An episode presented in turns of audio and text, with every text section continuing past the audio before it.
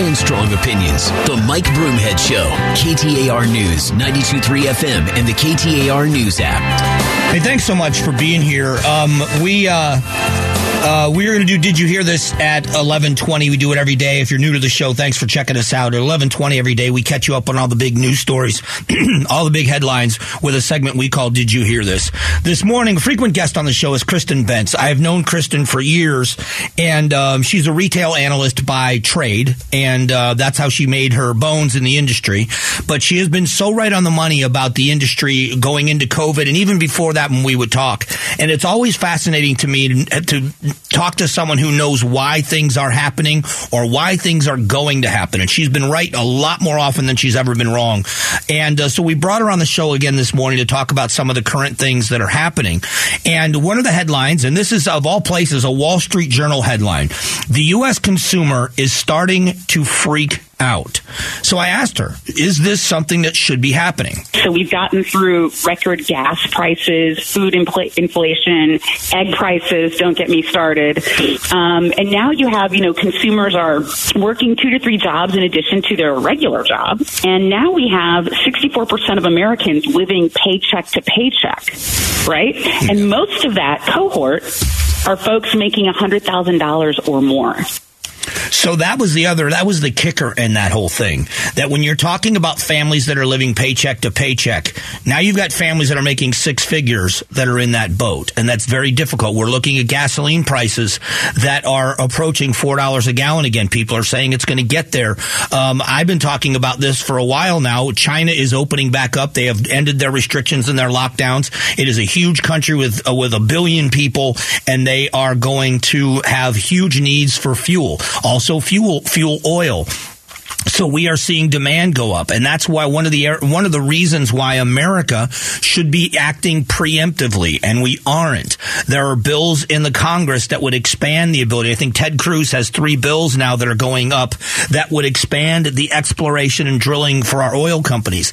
This is the other part of where, again, where we have these political battles. Uh, President Biden has been uh, criticizing, been very critical of the obscene profits of the oil companies and how much money they're making. And then at the very same time, the president says, you know, we don't control the price of a barrel of oil. That's controlled by the markets. And largely it's the Saudis, it's the OPEC nations that control that because they control the production, which wasn't the case a few years ago. We were energy independent, which is why for four straight years we saw gasoline at under $3 per gallon. But we've given up that independence. But just using the rationale of the White House, we don't control the price of a barrel of oil. Therefore, we don't control gas prices. That's controlled by the market. Okay. Well, then why are you critical of the oil companies and the obscene profits they're making? If you're upset about the profits they're making, why aren't you demanding an increase in production that would drive down prices? You see, we went, and this is the fascinating thing just on the gas price thing. As a country, when all of this started happening, when Russia and Ukraine went to war, and we were concerned about all the oil that comes out of Russia and the and how it, what it's done to Europe and the prices there. Um, we went to the Saudis, we went to the UAE, we went to OPEC, we went to the Iranians, and we went to the Venezuelans, and we asked them all to keep production up. As a matter of fact, the president asked the Saudis not to decrease production until after the midterm elections, which they refused to do. Many of them wouldn't even take the phone call from the president. So he understands that increase in production is the only thing that drives down prices, which is why they falsely try to drive down prices by introducing millions of barrels of oil from the strategic reserve. They realize that the only way to have prices go down is when you have more production than you have need. And and they just refuse to do it. They refuse to do it in America. So you could have the oil companies, by the way, the very same oil barons, and I don't, I don't say this to defend oil companies. It's just the logic behind an emotional answer, like going after the oil companies. The very same oil companies that are now bilking you out of millions and billions of dollars with these obscene profits are the same oil companies that were selling you gasoline for under $3 per gallon for four straight years. Same companies, same board of directors, same leadership, same everything. So why was it for four years they were selling you cheap gas? Now all of a sudden they want to stick it to you. Why is that? It's an easy criticism to just go after them and the obscene profits. If you want to drive down the price, you got to drive up production. And this White House refuses because everything they do flows through the prism of climate change. And they don't want drilling. The president has said it over and over again before he took the White House, before he took office. And he said it during it in private gatherings, all the while saying, no, there's plenty of chance for people to produce more. And just isn't, isn't the way it is. Um, so I talked with Kristin Bentz about the recession. I want you to hear what she had to say about that. This doesn't feel like 2008, like you're not losing your home, right? And people that are losing jobs, it might take a little bit longer to find one, but it's not as, you know, death knell as 2008. I kind of want to call this a slow session. It's kind of like a slow recession mm-hmm. or a slow moving train wreck. So, and, you know, I'm not giddy as I say this. It's just that it seems that that's how it feels. So I talked with her about housing. And she talked about Arizona in 2008 and uh, the positives for Arizona's economy. And I want to end this segment with that part of it. This is her talking about the positives and why she still has faith and she's optimistic about Arizona's uh, uh, uh short and long term economy. What anchors a city economically are meds and eds, okay? Hospitals and educational places, right? Colleges, schools.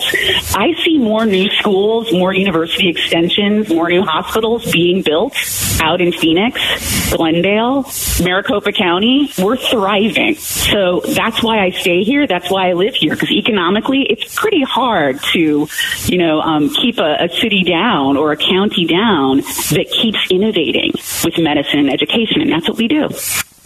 So that's the positive outlook. And, and, she talked about real estate and how we've seen a slowing, but it's not the kind of crash we saw in 08. And we had a little conversation about that. Just a wealth of information. And it was good to talk with her about those things. What we're going to do in a moment is the segment we call Did You Hear This? It's how we catch you up on the biggest news stories and the biggest headlines of the day. It's coming your way next.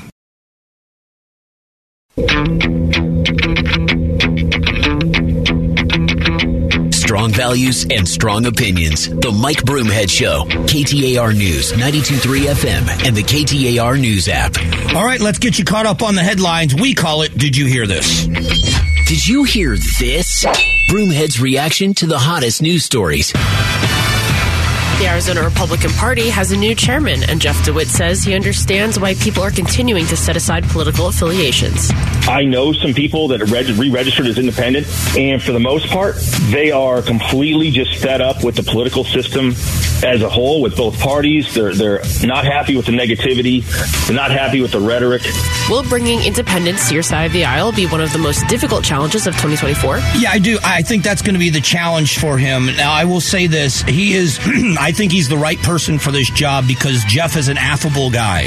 Um, he is someone that gets along with a lot of people. He is he's got a great personality, and I know that sounds silly, but he's going to have to mend some fences. And what he's going to have to do is reach out to independents that have kind of walked away from both parties. This has happened, but speaking from a Republican point of view, he's going to have to reach out to them in the sense that we understand you don't people don't have to agree on everything, but on both sides of this conversation. But when you have more moderate Republicans that are being told by hardline Republicans, get out of my party, um, they're gladly leaving. Many of them are saying, I don't need you. I'll vote the way I vote, but I want nothing to do with you. In order to drag those people back in, they're going to have to be reassured that they're welcomed. Now, he's going to have to welcome them back, but he's also going to have to convince that hardline base that has become the leadership in the party for a long time that they cannot win without moderate Republicans and independents. And the only way you're going to get them back is if you treat them with respect and not with contempt. And if he can pull that off, he's got a really good road ahead of him because the tailwind should be with Republicans in 2024. But it's going to be a tough task. President of the Arizona Education Association, Marisol Garcia, wants to see more transparency regarding charter schools. I, a parent, um, a taxpayer, a voter, have no idea how charter schools spend their money. I have no idea what they're teaching in those classes. I have no idea who's teaching in those classes. So, the same type of accountability to which I need to have to my students, I believe that charter schools should have as well. Is there a difference in knowing the curriculum in a public school versus a private or charter school? Yeah, there's there. Well, I don't think there's any difference when it comes to being a parent. If you're going to have your child in a school, you should have a right to know what's being taught and who's teaching it. I agree with her 100. percent But the idea that there is now transparency and accountability in the public schools is absolutely false.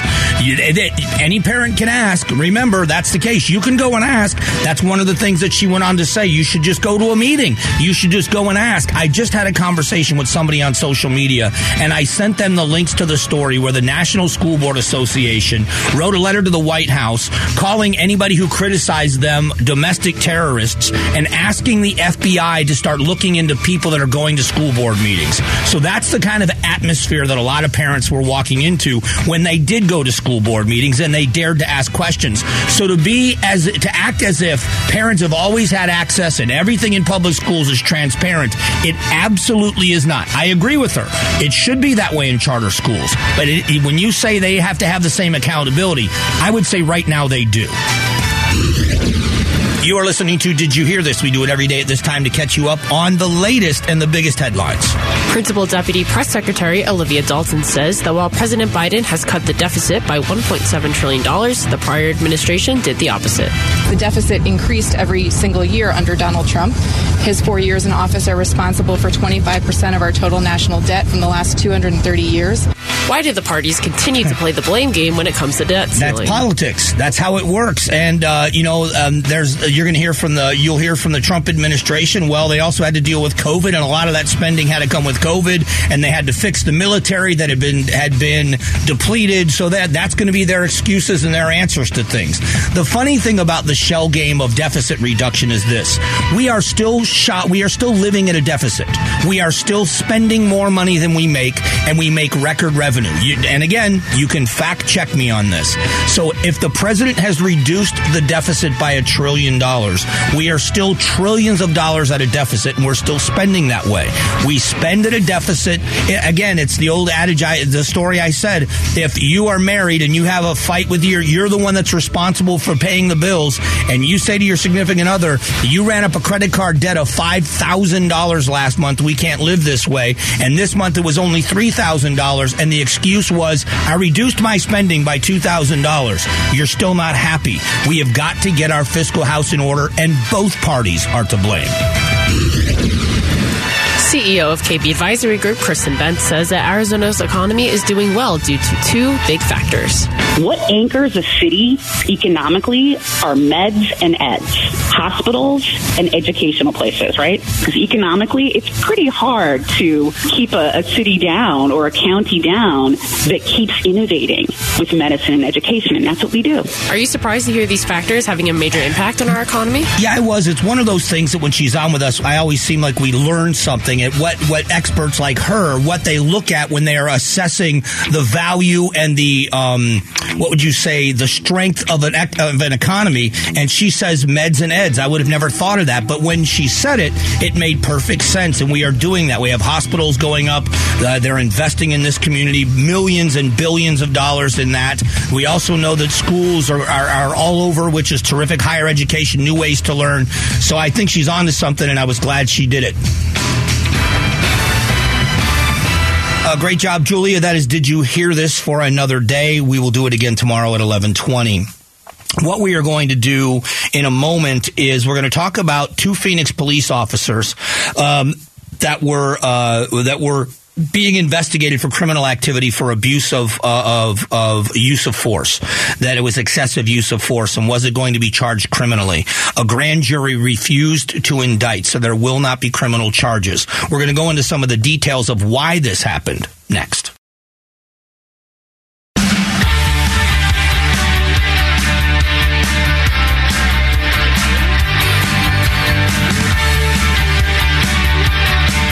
Strong values and strong opinions. The Mike Broomhead Show. KTAR News, 92.3 FM, and the KTAR News app. Hey, thanks for being here. With the backdrop of uh, what happened in Memphis, that horrible killing in Memphis um, uh, by five police officers. By the way, an update on that is now they are actually writing news stories talking about how the how Memphis had lowered its standards for police officers, and uh, they're saying that a couple of these officers um, were uh, hired when the standards were lowered. Now, you can't blame this all on that, but again, this is part of the what do we do with policing conversation. It says officers with troubling backgrounds hired after Memphis Police Department lowered standards. And it goes into the detail of what these officers, they had now been hired to be law enforcement, which is people don't understand what a high standard they're held to, but also what a high standard um, of, of um, they're held to even to be hired. I think, and I don't know this number to be 100% correct, but I think the last I was told by somebody from Phoenix PD about recruiting is that Phoenix PD ends up hiring only about 10% of its applicants because there's something where, whether it's prior drug use or a polygraph test or something, there's usually something that gets in the way of them being hired. Um, so again, um, it is what it is. But with the backdrop of Memphis, here's the story. Um, no charges against two Phoenix officers in October excessive force event. And this is written at the Arizona Republic, and it's talking about this QuikTrip where the two officers, um, Eddie Becerra and Nicholas Beck, entered the QuikTrip to arrest this guy. The grand jury refused to indict because they didn't believe that there was a likelihood that there would be a conviction, even though there is body cam video that shows these officers striking somebody, kicking him while he's on the ground, and then again while he was in handcuffs. Especially when the handcuffs are on, that's usually when, you know, that's when the rules change. Um, but what is taken into account is my in my belief here is that 30 seconds before this encounter happened, this suspect had fired at the police officers in an unprovoked, unnecessary attack. One of the bullets struck the, the that uh, you know right next to your windshield, that riser where your windshield where your door closes against, the riser on the driver's side. It, it hit the frame of the vehicle there. You're talking inches from that police officer's head. So obviously, emotionally charged, not making excuses, but emotionally charged in that scenario. This is the part of the uh, understanding because the police chief, uh, Chief Sullivan, uh, made a statement and said that behavior does not align itself with our policy, and I'm paraphrasing, and the way in our culture. This is not what we want. There is a difference between a policy violation and a criminal violation. And I would again submit to you, being in all fairness, I, and, and maybe you disagree with me, but in all fairness, had the tables been turned, if this were you, wouldn't you want a little bit of grace because this guy just just tried to shoot you in the head. And I think that's what the grand jury was doing. I used an analogy earlier. We've often seen those courtroom shows where people attack convicted people. So somebody goes on trial for murder or rape or some horrible crime, and family members are in the court during sentencing. And the person's been found guilty. They're just about to be sentenced, and a family member lunges and attacks the prisoner who is shackled. And I don't believe that they are charged to the level with crimes to the level if this were an attack on the street, just a fist fight. They take the circumstances into consideration. And I think that's what happened here. There is an ongoing fight. There are two of them. One of them is about uh, staffing and you know the defund the police movement. The other is about qualified immunity. Now, qualified immunity is that a police officer cannot be um, civilly sued for something that they do on the job. And there are people that believe that that needs to be removed after George Floyd was killed or what happened in um, what happened in uh, Memphis that th- those officers not only should be held criminally accountable, but they should also be uh, the ability should be to be sued. Well, Lindsey Graham has floated an idea where, and I think this is already the case, where agencies are responsible for the civil side when their officers misbehave, when their officers break the law, when their officers get violent.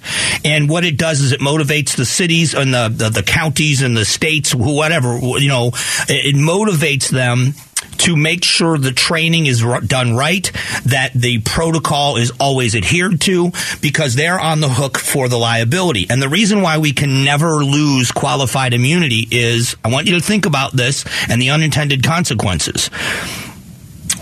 If a police officer has to decide when entering a situation that he or she could possibly be sued for what's about to happen, why would they do their job? I want you to think about this men and women that take this job, they have family members who sometimes are not thrilled that they do the job they do because it's such a dangerous job. You literally kiss that person goodbye wondering if you're ever going to see them again. You understand that there is a real chance that they're going to be severely injured or killed in the line of duty. And it's something that family members always have to live with in that career. It's a high stress job. The divorce rate among cops, uh, you know, couples where one of them or both of them are officers is very high. And uh, so it's a very difficult job. You you have the weight of the world on your shoulders. You witness things. You witness the most horrible things that human beings can do to each other on a daily basis. Now you mean to tell me that a police officer has to go into a situation wondering if they're going to get sued? I'm going to give you a scenario based on a civilian observation. We know, most people know, that the most dangerous situation that officers find themselves in very often are domestic violence situations because, generally speaking, they are there to break up a fight or to, to, intervene, but the spouse that's the reporting party generally doesn't want to have charges pressed against the spouse that's been violent or whatever else. And so now you've got the entire family against the police. It's already emotionally charged and it can overheat and overflow. That emotion can very quickly. So with that in mind, a police officer goes and in the state of Arizona and many other places, if there is obvious signs of violence, then somebody has to go to jail. It is no longer, I don't want to press charges. It's the city or the state that presses those charges. So then a police officer says, I have to place you under arrest. And now it gets heated. And now you have the reporting spouse that starts to come after the police officer and um, accidentally, or, or not even accidentally, in the scuffle, one of the parties gets injured. Cut on the head, whatever. Now that officer has to go through an investigation for use of force. But now, what about the civil liability? What about that family suing that cop? That cop having to hire a lawyer and pay for that lawyer his or herself? And, or that police officer then wondering, are, is someone going to get a judgment against me where they're going to be entitled to part of my pension? Why would I get involved? Why would I intervene in somebody else's life? Because cops understand that their job is risking their lives on a daily basis, but they shouldn't be risking their livelihood or the livelihood of their family. Now you've got a cop that's thinking about uh, about their wife or their their husband or their children and saying, if I do this or if something happens, I could lose everything and so could my family. What's the incentive to do that job and to keep doing that job? The answer is nothing. Not only that, now you've got officers that are less likely to engage in a situation, and you have officers that won't do the job anymore because they don't want the liability. They don't want to have to buy the insurance or whatever it's going to take. So for everybody out there that thinks cops should be held civilly responsible and they think that that would solve a lot of the problems, the unintended consequences to public safety is immense. Absolutely immense. Coming up in a moment, um, we're going to finish up with a topic we've been talking about frequently this morning, and it has to do with school choice. There's a great interview that was done with the head of the Arizona Education Association president in ABC 15, and we'll let you hear a little bit more of what was said and why I completely disagree with the idea of getting rid of the school choice that we have right now. We'll do that in a moment.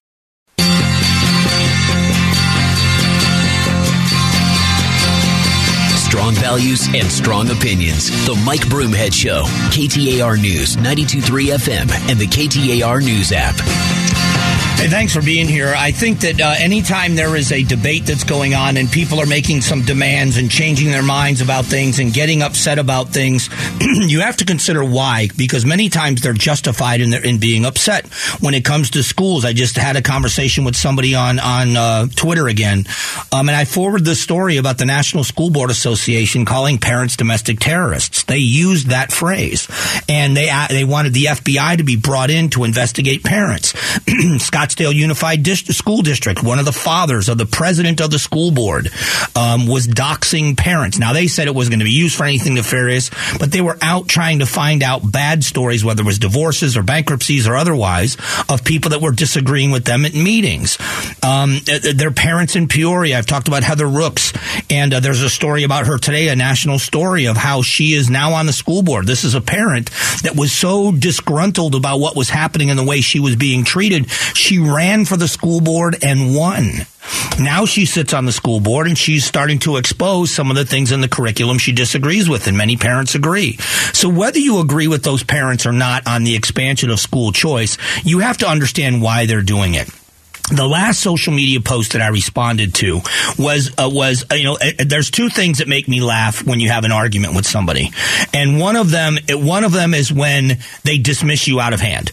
Um, they uh, the the tweet said that parents have ample opportunity to be heard. Mm, no, they don't. If they did, they wouldn't be doing what they're doing.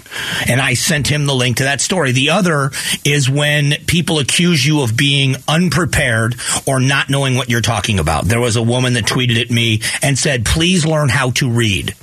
So I, in true Mike Broomhead fashion, said, could you please use smaller words? I disagree with you, so obviously I'm too dumb to read your big words. Send me smaller words. And I haven't heard back. My point is, I am neither uninformed um, you can call me wrong. I'm calling you wrong. You have every right to call me wrong. But you have to acknowledge why people are upset. People don't feel like there's accountability. And when parents dare to ask, why are you doing that? They're not getting answers. They're not getting satisfactory answers. I've had battles with schools. I told the story before. Um, my youngest, my youngest was in elementary school, and a kid used the word rape. Not saying he was going to rape her, but talking about rape to her. And um, it happened a couple of times.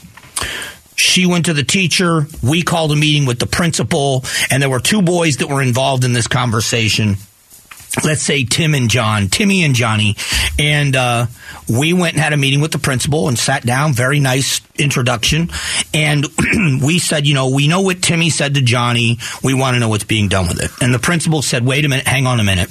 We can't use the boys' names. We're going to call them boy number one and boy number two. I said, but we already know who the boys' names are. You're not telling us something we don't know. We know who it is. Well, we're not going to use those names. So that's ridiculous. And so we talked about it. I actually, I used their name again. And so she got very upset with me. And I said, I know who the boys are. You know who the boys are. You're not, I said, first of all, is this a law or is this school policy? This is school policy. I said, well, the word rape has been used. They wouldn't tell us what actions were taken against these students. They wouldn't even say these kids' names. And I said, this involves my little girl and the word rape. I think I have a right to go as well. The only thing I can tell you is it's been handled. Well, that's not good enough for parents. And if schools want to treat parents that way now, the parents can take their child and their money and go somewhere else. So now the schools are going to have to start catering to the needs of parents.